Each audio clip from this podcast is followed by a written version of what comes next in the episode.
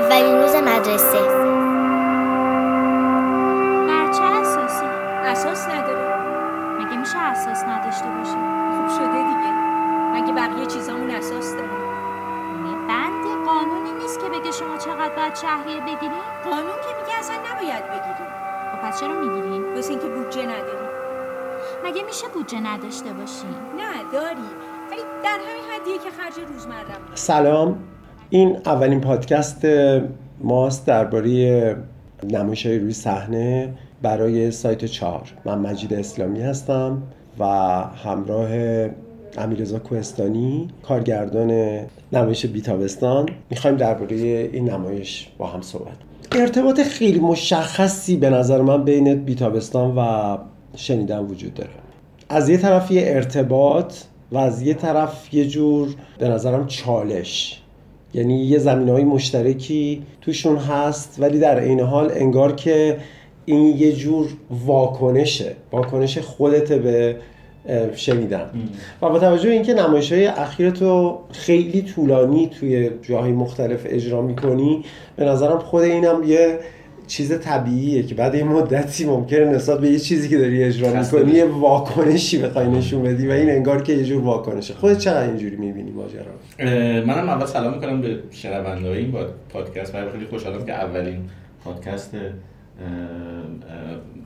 سایت چهار همین درباره تئاتر منه و این شانس به تئاتر منه و گروه من هست. دقیقا دارین درست میگین. ببینید اصولا من حالا نمی‌دونم یادم نمیاد تو مسابقه قبلی درباره این حرف زدیم با شما یا نه ولی اصولا به واسطه اینی که خب این مدل این شکل کاری رو من دارم که یه نمایش رو ما سه ماه تمرین می‌کنیم و سه سال باید زندگی می‌کنیم. خب حالا تا یه حدیش یه اتفاقیه که تا اونجایی که شرایط تولیدش اجازه بده توی پروسه تمرین روی که ما کش میدیم تغییرات رو اعمال می‌کنیم. ولی از یه جای دیگه نمایش داره از تو جدا میشه و شرایط تولید داره میگه که آقا دیگه بسه یعنی مثلا میگم نمایش بیتابستان به چند زبون ترجمه شده ساب آماده شده. بعد حالا من هر روز میام میگم که ببین این جمله رو به نظرم اضافه کنیم این جمله رو فلان کنیم. و این همیشه نه همه دستیار می‌زنه تو سر خودش میگه که خب این به این معنیه که من باید به همه این مترجمان بگم که آقا این یه جمله رو باید تو متن بذاریم یا من. در حال از یه جایی نمایش از تو جدا میشه و تو باید بند نافش رو ببری و بعد دیگه از, از, از یه جای دیگه باید هرس بخوری. بگی ای بابا باید اینجاش اینجوری می‌کردم ای بابا اونجاش باید اینجوری می‌کردم.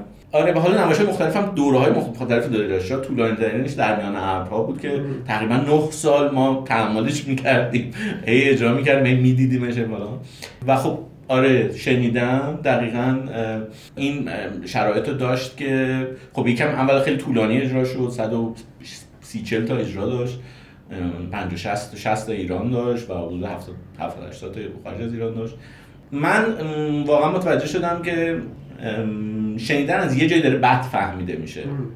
می‌تونم بگم شاید اشتباه شخصی من باعث شد که این کچ فهمی رو تسریع کنه. و و اون بحث عدم توازن نیمه اول و نیمه دومش بود. نیمه اولش به شدت خب روایی و قصه قصه داشت و یه به قول مرتضی می‌گفت که یکم سوسپانس پلیسی وجود داره که کی شده و چی شده آیا پسر آورده نیاورده. خب این نیم ساعت خیلی استریت فوروارد و مشخص بود قصه چیه. و خب بعد قسمت دومش یهو تجربه فرمی می اومد که یهو شخصیت ها دوتا می شدن نقشا جا به جا می شد ویدئو می اومد و من هم و این امید رو داشتم که این بخش به واسطه حضور حالا تجربه های فرمی و تکنولوژیکی و حالا جدا و حالا چیزهای دیگه بتونن محتوا رو از صرفا از, از محتوای نمایش از صرفا یه خانش یه سیاسی اجتماعی جدا کنن و وارد حداقل یه هیته هایی مثل همین مدیوم شنیدن و دیدن. و درک حسی ما از جهان که به واسطه اصوات و دیدنها و شنیدنها هست. حالا فکر می‌کنم تاکیدایی که مثل دوربینی که رو چشم ویدیوهایی که فکر می‌کنی زنده است بعد ریکورد شده و و و کارهای دیگه ای که انجام دادم اینا دارن تاکید می‌کنن روی این اما به خاطر اون نیمه اول نیمه حالا شما بهتر می‌دونید قصه داری بود که خیلی هم شاید خوب بازی می‌شد رو صحنه توسط بازیگرا. همه اینا دلیل برای این می‌شد که یکم تماشاچی اون به عنوان محتوا اون بخش رو انتخاب کنه تا بخش دوم. حتی خود نمایش هم این بهانه رو داده بود. تو شروع صحبت هم بنا رو بر این گذاشتم که ما یه بحثی یه بخشی از بحث رو بر اساس مقایسه بریم. مقایسه این دوتا. تو سطوح مختلفی میشه اینا رو با هم مقایسه کرد. یکیش اینه که تو اساسا با مینیمالیسم شناخته شدی. یعنی با تجربه های اخیر و مثلا سالگشتگی و حتی مثلا نمایش نسبتا طولانی ایوانوف یه وجوه مینیمالیستی خیلی مشخص داشت. به نظرم شنیدن تجربه جدا شدن از مینیمالیسم بود. با اینکه زمینه مینیمالیستی داره شنیدن. ولی عملا هم تاکیداش زیاد بود و هم تعداد المانایی که توش استفاده شده بود مایه هایی که می اومد گسترش پیدا کردنش به عنوان یه تجربه جالب بود. ولی وقتی که الان بیتابستان رو من می‌بینم انگار که به حریم امن خودت برگشتی. یعنی یعنی بیتابستان خیلی بیشتر منو یاد کارهای قبلیت میندازه. شبیه سالگشتگی شبیه تجربه اخیره تاکیداش کمه و, و از همه شاید مهمتر اینه که texture توش دوباره اهمیت خیلی زیاد پیدا کرده. این چیزی که تو در مورد شنیدن داری میگی اینکه به تماشاچیت بگی که من برام texture مهمه. بده بستون دیالوگا مهمه بله. جزئیات مهمه mood مهمه. ولی concept کلی انقدر سایه‌ش سنگینه و مفهوم و, و انقدر وجود دراماتیک خیلی قلیز توشه که تماشاچی حق داره که حواسش به تکسچر نیست و بیشتر حواسش به اون جنبه هاست. تو اینجا تو بیتابستان حالا از این نظر به نظرم واکنشه که این بهانه ها رو دیگه ندادی. و برای همین حتی بزرگترین حسنش به نظر من اینه به نسبت شنیدن اینکه موضع ما معلوم نیست. یعنی ما معلوم نیست که طرف کی هستیم و نمایش به شکل خیلی هوشمندانه ای جهت عوض می‌کنه و مدام با یه دیالوگ اینور اونور آدم موضعش عوض میشه. از همون موقعیت اول که طرف رفته بچهش رو ثبت نام کنه و آدم حرفای نازمن رو که میشنوه اولش فکر می‌کنه خیلی واضح داره میگه که خب اینا یه کسایی هن که می‌خوان توجیه کنن و پول مردم رو بله. بگیرن ولی بلا فاصله حرفای لازمه اینقدر موجهه که آدم فکر می‌کنه نه اونا حق دارن اونا هم در مقابل سیستم بله. آموزش پرورش حق دارن که کارشون اینجوری پیش ببرن و نیت سویی هم ندارن و, و همونجا آدم غافلگیر میشه و این موقعیت ها مدام تو موقعیت های بعدی هم تکرار میشه. برای که تو شنیدن خیلی واضح آدم خوبا و آدم بدا وجود داشت. تبدیل به یه ادعانامه علیه یه سیستم علیه یه سیستمی که باز با یه آدمهایی نما- نمایندش بودن و به طور مشخصی موزگیری خودی و غیر انگار توی آره.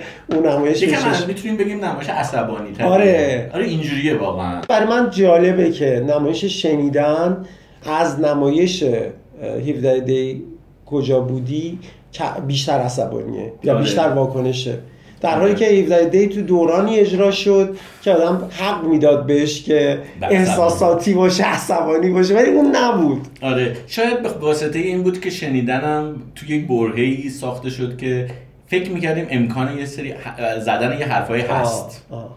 با این حالی که واقعا هنوز در مورد شنیدن قائل به اینم که به قول اخلاق گراها نیتم این نبوده. یعنی نیت من این بود که نشون یعنی اون شناختی که از احساسمون در مورد درک اطراف جهان بیرون وجود داره. خیلی ساده است که یک صدایی شنیده بله. شده. معلوم نیست که این صدا وجود خارجی داشته یا در ذهن یه نفر به وجود اومده اون صدا.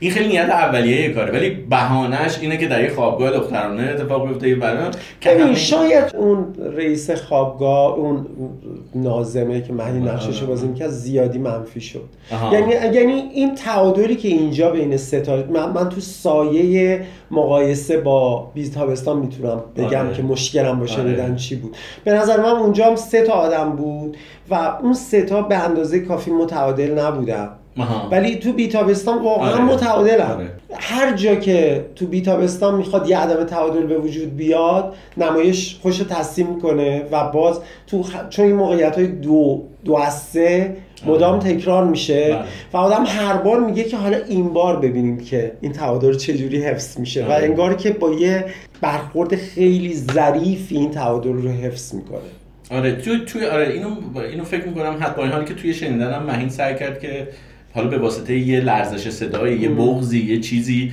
توی صحنه های مونولوگایی که. یکم سمپاتیکش کنه ولی به قول شما اینقدر حجم تهاجم این شخصیت نسبت به اون دوتا دختر بظاهر حالا حداقل به زعم ما معصومی که رو صحنه اونا قربانی هستن. اونا قربانی بودن و در نتیجه خب اصولا خیلی سخت می‌کرد. ضمن اینکه خب به حال concept مهین concept کسی بود که توی تماشاچی نشسته آره. تفاوت داشت با بی‌تابستان به واسطه که آدمایی که رو صحنه هستن و قرار ما از ناظرشون باشیم تا. به هر حال میگم شنیدن خیلی تجربی تر بود برای من. ولی دقیقا نکته که در مورد بیتابستان میگین درسته به خاطر اینکه تو بیتابستان اگر الان از این ستاب بپرسی که یعنی سعید و مونا و لیلی بپرسیم که بیشترین حرفی که ما سر تمرین نمایش حرف می‌زدیم چی بود؟ بحث توازن بود. خیلی مهم. یعنی اینی که خب الان تماشاچی اومد سمت تو. پس تو اجازه داری که یکم بد بشی. آره. یا برعکس. تو اول بگو بازرسی یا نه؟ بالاخره که می نویسی من خودم می بینم هستی؟ چی؟ بازرس. راستشو بگو. چیکار داری؟ من بازرسم یا نه؟ اگه می‌دونستم که خوب بود. راستشو نمی‌دونی؟ نگفتم به نگفتن بهت چی باید بنویسی؟ گفتن می‌خوایم بازسازی کنیم.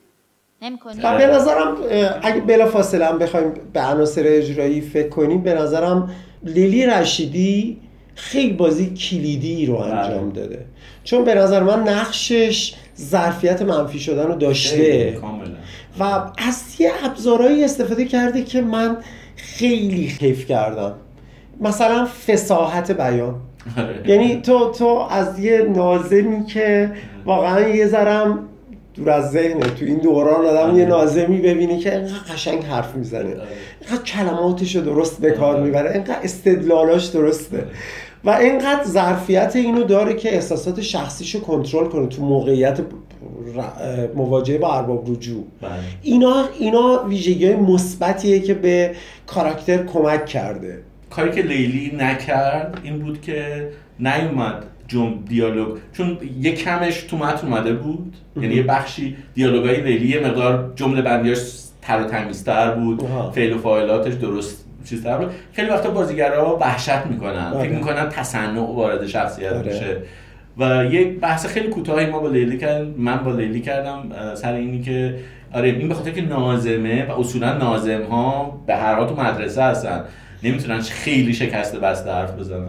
در نتیجه آره دقیقا لیلی این این این نکته رو فکر می‌کنم خیلی با با شجاعت اینجوری بگم انجامش داد. کلا روی کرده بازی استیلیزه.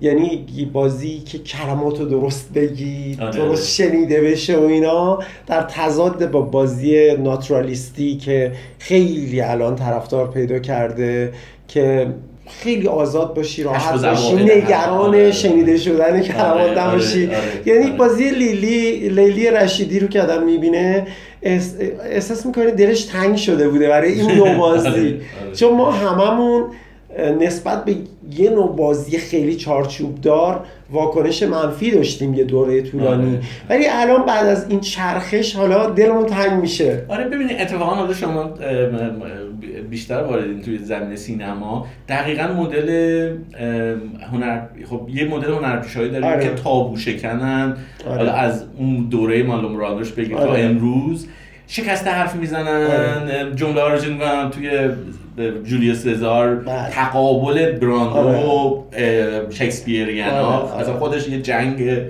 سردی. بود آره یه جنگ سردی بود بین اونا ولی در عین حال ولی یهو باز مثلا تو فیلم های امروزی خب قاعدتا همیشه بازیگرا جوانتر گرایش دارن به براندوها و آل پاچینوها و دنیروها و اینا که خب یکم اسیانگرانه و معترض نسبت به این سبک بازی چارچوب دار. چارچوب دار اه، اه، نگاه میشه ولی از یه طرف دیگه تو فیلم خیلی برای من تجربه شده دیگه یهو داری فیلم رو می‌بینی یهو یک از این بازیگرای استیلیزه به قولی یهو میاد توی سکانسی و تو یهو می‌بینی که چه, چه مسلط داره روی همه ابزار روی نگاه روی دیدن روی نشستن و رفتن. ببین چند وقت پیش ما با چند تا از دوستامون داشتیم یه فیلم کلاسیک می‌دیدیم. مال پرستون استورجس که از اون فیلم سازایی که فیلم نامه نویس خیلی بزرگی بوده و مثل وایلدر بیل وایلدر که کارگردان شد انگار که فیلم نامه از چنگ آسیب نجات بده. و اینا معمولا خیلی متنای شسته رفته و ترتمیزی دارن و بازیگراشون هم موظفن که دیالوگاشون رو درست بگن. و دقیقا فیلمه یه بازیگری داشت که به نسبت بازیگرای مشهور دهه چهل بازیگر خیلی مشهوری هم شاید نباشه. یعنی تو ایران کمتر شناخته. به نام مری استور که تو فیلم شاین مالت بازی کرده بود. و وسط های فیلم داشتم نگاه می‌کردم که همه ماها اه، به هر حال موج اکتورز استودیو و اون جریان هایی که برای بازیگری اتفاق افتاد رو خیلی با هیجان دنبال کردیم. ولی یه دفعه ای فکر کردم چقدر جالبه که این سنت این که بازیگر بیاد یه متنی رو دقیق عینا بیان بکنه و بره. بله. همین. یعنی یعنی و, و این همیشه توی تاریخ سینما یه, یه کارگردان اینجوری بودن. شاید مشهورترین نمونهش دعوای مریل استریپ با وودی آلنه سر فیلم منحتن که رفته بوده تو فیلم منحتن بازی کنه و طبعا طبق سنت مریل استریپی فکر می‌کرده که آزادی عمل داره و وودی آلن بهش گفته که نه تو دیالوگا رو حق داری تغییر بدی. آره. تو همینا رو باید بگی. همین. بیشتر از این نیست. و این به خصوص تو این دوران سینمای ایران که بازیگرا حالا هم تو سینما هم تو تئاتر خیلی عشق تغییرن عشق دخالتن عشق اینن که حتی اجرا و اجرا اینو تغییر بدن آدم واقعا فکر می‌کنه که شاید یه چرخش اینجوری لازمه. آره من که خیلی لذت بردم سر, سر کار کردم با, با این سه نفر. به خاطر اینی که اول عین حالا همین بحثی که در مورد کار هست توی شکل نگاهشون اه، به تئاتر یه یه تناسب و توازنی بود. یعنی نه انقدر یعنی مونا که از همه جوانتر بود نه انقدر تند و بیپروا فقط قواعد رو میشکنه و صرف صرفا فقط به شکوندن قواعد به عنوان فضیلت نگاه می‌کنه. و نه مدل حالا شاید لیلی که یا سعید هر حال کدومشون تجربهشون بیشتره. ولی اونا سمت تجربیاتی که کسب کردن گارد داشتن و نمیذاشت و اینجور نبود که حاضر نباشن به چالشش بکشن. به هر حال می‌دونیم که جفتشون بازیگر بازیگرای خیلی با تجربه صحنه هستن. خب اصولا کار کردن با میکروفون کار کردن با این حجم کنترل کارگردان.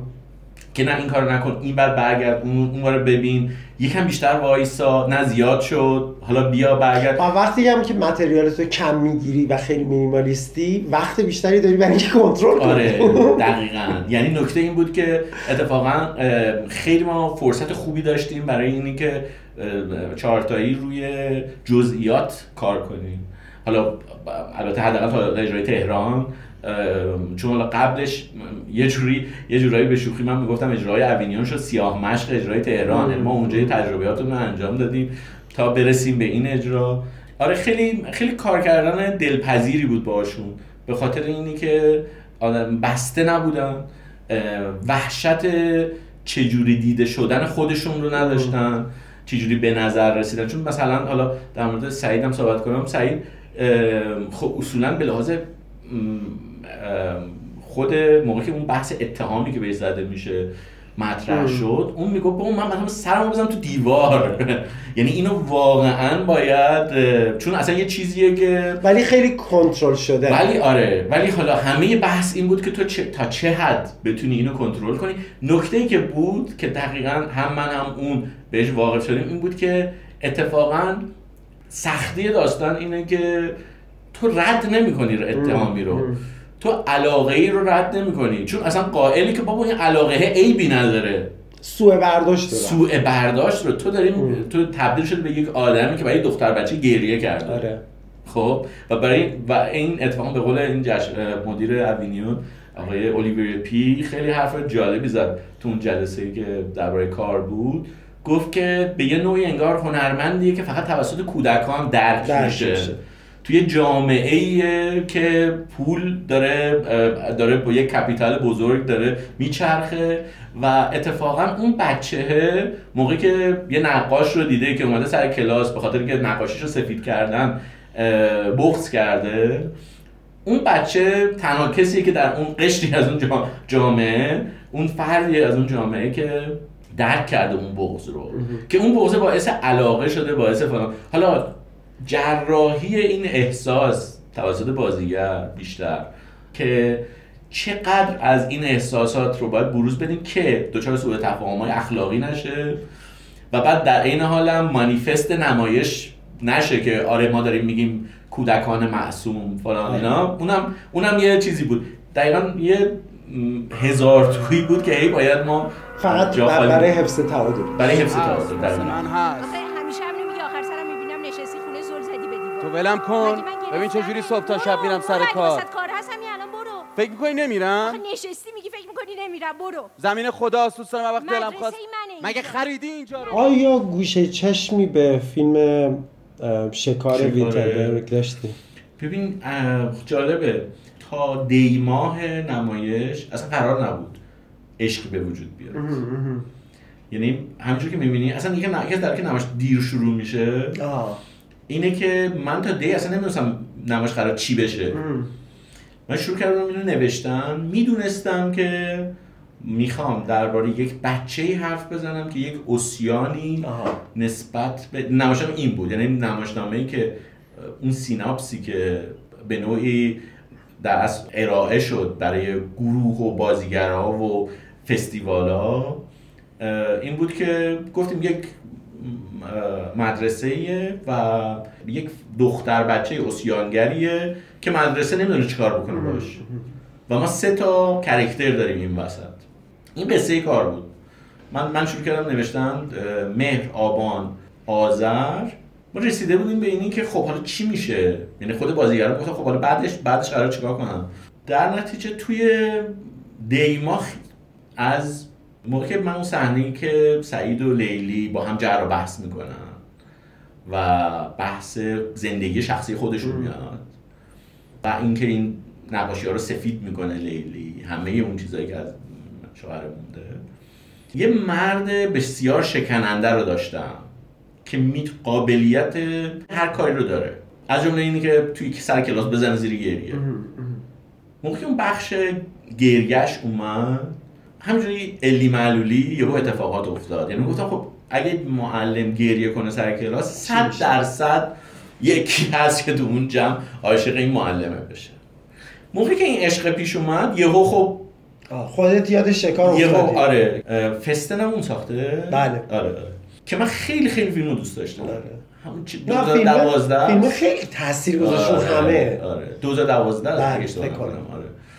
من اون فیلم خیلی خیلی دوست داشتم.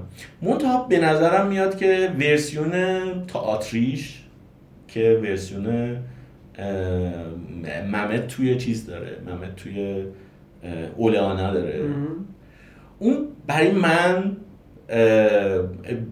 می‌تونم بگم توی بیتابستان بیشتر تاثیر گذار بود. قصه یه خطی وینتربرگ خیلی توی اپیزود بهمن و اسفند ما هست. یعنی اون جایی که داریم درباره رابطه با یه بچه حرف می‌زنیم رابطه جنسی حالا با یه بچه. ولی به شدت یعنی- کنترلش می‌کنی آره. به خاطر اینی که ببین بچه بچه که به نظر من توی اولیانا ممت انجام میده اونم داره درباره تجاوز حرف می‌زنه. توی چکار ما داریم درباره قضاوت جامعه. عمومی قضاوت جامعه حرف می‌زنیم. و اینکه جامعه تبدیل به هیولا میشه. جامعه تبدیل به هیولا میشه بر علیه یک فرد.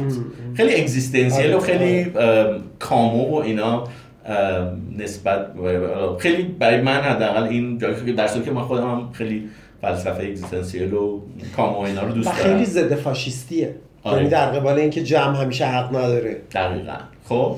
هم این و هم معصومیت بچه ها رو زیر سوال می‌بره. تکون بچه تکون آره, اون آره. تو اون هم تو اون فیلم اینجوریه. حالا من می‌خوام بگم که خب همینجوری داریم لیست می‌کنیم می‌بینیم که چقدر اینا کمتر داره. تو آره. بیتابستان بهش آره. پرداخته میشه. اما مهمترین سوء تفاهم برای خانواده می‌تونه باشه که خانواده قانع میشه. آره خیلی خانواده- زود قانع آره، میشه. یعنی ما حتی ما- جا می‌خوریم وقتی که گلو میاره. دقیقاً. یعنی ما موقع- مشکل حل شد. آره موقع مانی اومده بود دیده بود داشت می‌گفت که آره خیلی جالبه اینا. ولی من نمی‌دونم چه- جوری ممکنه. یعنی تا آخر عمرم اگه خانواده بودم این سواله هیچ وقت به این راحتی برای من حل نمی‌شد که با گل بیام به چیز بگم خب این دخالت توه. آره این دخالت منه که اتفاقا به خاطر که نمی‌خواستم اون بر آره برم. اون ور نمی‌خوای بری. من اصلا نمی‌خوام. برم به خاطر اینی که دغدغه شخصیم الان نیست دغدغه ولی اون کاری که ممت می‌کنه به نظر من کار جالب تریه ممت تو اولانا میاد میگه که به فرض اینی هم که اتفاقی افتاده ولی این یه الکلنگیه که دائم داره بالا پایین میشه. یعنی جای ظالم و مظلوم دائم داره عوض میشه. اولیانا خیلی یه خطیش رو بگم یک دانشجوی میره پیش استاد استاد میگه که مشکل درسی داره. بعد استاد به دانشجو میگه که ببین سر کلاس تو متوجه نمیشه اگه می‌خوای از فردا بیا دفتر من من خصوصی بهت درس میدم. یه حالا یک جمله که یه line باریک جنسی ممکنه وجود داشته باشه تو یه اقتباسش رو من دیدم. الان که گفتی آره, آره، یه آره. اقتباسش رو دیدم. بعد فرد حالا پرده یک. پرده دو نامه توبیخی دانشگاه آمده پیش استاد. استاد دانشجو رو خواسته میگه آقا من خانم من هیچی به تو نگفتم مثلا قصدی نداشتم فلان.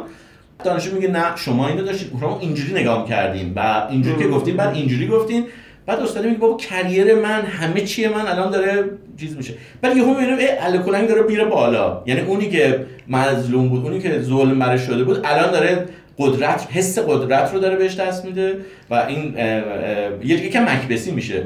یعنی شهوت قدرتی که داره رو نمی‌تونه کنترل کنه. و بعد شروع می‌کنه همه اون فشارهایی که سیستم آموزشی تا الان برش آورده سرش سر استاد خالی کردن. حالا می‌خوام اینو بگم می‌خوام بگم اون کاری که ممت می‌کنه برای من جالب تره اگه بخوام تأثیری رو در مورد بیتابستان اسم ببرم یا حداقل ردیابی کنم توی بیتابستان می‌بینیم که سه نفر هستن و یک بچه که این سه نفر فقط دارن از موضع موضع منافع شخصی خودشون نگاه می‌کنن. اگه قائل باشیم مادران مادر بودنم یک یه جور منفعت. شخصیه. یعنی یک جور خواسته شخصیه. یا آرتیست شکست خورده ای داریم یا حداقل پذیرفته نشده در جامعه ای رو داریم که از نگاه اون قاعدتا همون چیزی که می‌شناسیم از آرتیست های امثال خود من که خودمحور و و همه چیز رو حول خودشون دارن می‌بینن. در نتیجه فراموش می‌کنه مسئولیتش رو به عنوان معلم فراموش می‌کنه مسئولیتی که داره با یه سری بچه طرف میشه. اون مجادله ای که بحث ایران و آلمان می‌کنه میگه بابا تو آلمان هم تو نمی‌تونی دو تا بچه رو اه، قلم دوش بگیری بدویی این این به لحاظ معیارهای معلم بودن غلطه. اصلا کاری به جامعه نداره. آرتیست همیشه دنبال یه آزادی مطلق خیالیه. دقیقاً. که در واقع اون آزادی مطلق وجود نداره هیچ. آره. و حالا محدودیت هایی هست. و حالا اون رفته در یک بحثی که بسته ترین محیط ها مدرسه ابتدایی دخترونه که حالا در این حال زیر دست زنش هم هست. و زنه هم در موقعیت سفارش دهنده هنری قرار می‌گیره. دقیقا. دقیقا. کسی که هیچ تلقی از هنر نداره هنر براش یه جور چیز کاربردی. کاربردیه دقیقا. یکی نقشه جغرافی بکش و نقشه یک جور جور کاربردی. اینم نقشه جغرافی و اینم همش واقعا نمونه هایی که ما از دیوار نویس های مدرسه ها دیدیم اه، که شهریار طراح هم جمع کرده بود که اون دریچه قلب و آئورت رو می‌کشن. یه چیز چیزای عجیبی. حالا می‌خوام بگم که این سه تا همه دارن از دریچه نگاه خودشون نگاه می‌کنن. در اون آرتیست موقعی میره سر کلاس دیگه به این فکر نمی‌کنه که این گریه این واکنش ممکنه چه تاثیر روی بچه های حداقل هنوز پشت در جامعه مونده هنوز وارد این جامعه نشدن. کم کم دانشی که نسبت دانش اجتماعیشون کم و بعد از یه طرف دیگه ما- ناظمی رو داریم که خب قاعدتا فقط می‌خواد از این سیستمش از این محیط از این مدرسهش حفاظت کنه. و از موقعیت و از خودش. موقعیت خودش. و بعد مادری رو داریم که اصلا میگه که من اصلا برام مهم نیست که بقیه بچه ها دارن چی میشن. اون ناظمه داره میگه که بابا من باید مدرسه رو حفظ کنم. اون میگه که آره ولی به در عوضی که بچه من بیفته توی تخت. در اونم کاملا موضعش مشخص. این حالا اون چیزی که من به بچه هم همیشه سر تمرین می‌گفتم تراژدی آدم های خوب این آدم هایی که در خلوت خودشون هم میشنن حساب کتاب می‌کنن می‌بینن موضع اخلاقی و موضع درست رو دارن می‌گیرن. منتها این موضع ها موقعی که در کنار هم دیگه قرار می‌گیره. هر کی تو موضع خودش درسته ولی تضادش موقعیت بغرنج به وجود موقعیت بغرنجی رو به وجود میاره که یک بچه ای رو حداقل می‌تونیم بگیم که به لحاظ روحی روانی فوق العاده تحت فشار قرار میده. که نتیجه همین معضل این مثلث است. حالا می‌خوام اگه بخوام اشتراک های شکار و نمایش خودمون رو بگم شاید باید به به تنها یعنی اون وجه تنهایی هنرمند در نمایش من و تنهایی اون مردی مرد. که بر علیه بر در مقابل جامعهش قرار یه جور دشمن مردم میشه آره. حالا مثل دیگه یه جور بیگانه میشه یه جور اه، یه جور فرد در مقابل اجتماع خیلی. از کهن الگوها توش هست آره دقیقا که خب میگم تو نمایش ما به واسطه که نمایش از دید اون دو سه نفر دیگه هم دیده میشه یعنی سعی میشه کنیم فقط از یعنی پروتاگونیست اصلی ما سعید چنگیزیان نقاش نیست اون دو نفرم به همون اندازه. داریم بهشون می‌پردازیم من یاد نمایش فعلم افتادم. آها من ندیدم ندیدی. آره. تو نمایش فعل موقعیت تقریبا مشابهه. فقط سن بچه. خب یه دختر نوجوون و بزرگتره آره. دبیرستانیه. و بنابراین ادعای نمایش خیلی ادعای گنده تری میشه یعنی داره به مفهوم عشق به عنوان خیلی خیلی گنده تر می‌پردازه. مشکلی که من با فعل داشتم قانع کردن خود این عشق بود. یعنی من همیشه فکر می‌کردم که وقتی که تو نشون میدی که یه دختری عاشق مع- معلم ادبیات میشه باید تو تکسچر این عشق رو توی کلاس به من نشون بدی. یعنی باید به من نشون بدی که عاشق چیه این شده. نباید عاشق ماسکولانیتی و آره. مرد بودن این فقط بشه. باید یه پروسه ای طی بشه. طبعا باید یه یه کمیستری توی کلاس اتفاق بیفته که توی نوع درس دادن ادبیاته. که اینو من خیلی باشه آشنام چون خودم ادبیات درس دادم هم تو مدرسه آره. دخترانه هم درس دادم. با اینش مشکل داشتم. من با فیلم با نمایش فیلم. و تو نمایش تو اولا موقعیت کلاس رو بردی بیرون قاب. سن بچه رو بردی پایین. و بعد دلیل گذاشتی. دلیلت خیلی ساده بغض کردن است و خیلی مشکل رو از این طریق حل کردی. و ماجرا رو خیلی کوچیک گرفتی. ماجرا رو خیلی گنده نکردی که این عشق تبدیل بشه به یه عشق. خیلی گنده که اون وقت نیاز به توجیه داشته باشه. من و, همین وجوه مینیمالیستی نمایشه که برای من جالب بود. یعنی ماج... چارچوب ساده کرده. بنابراین چون ساده کرده خیلی هضم کردنش سخت نیست.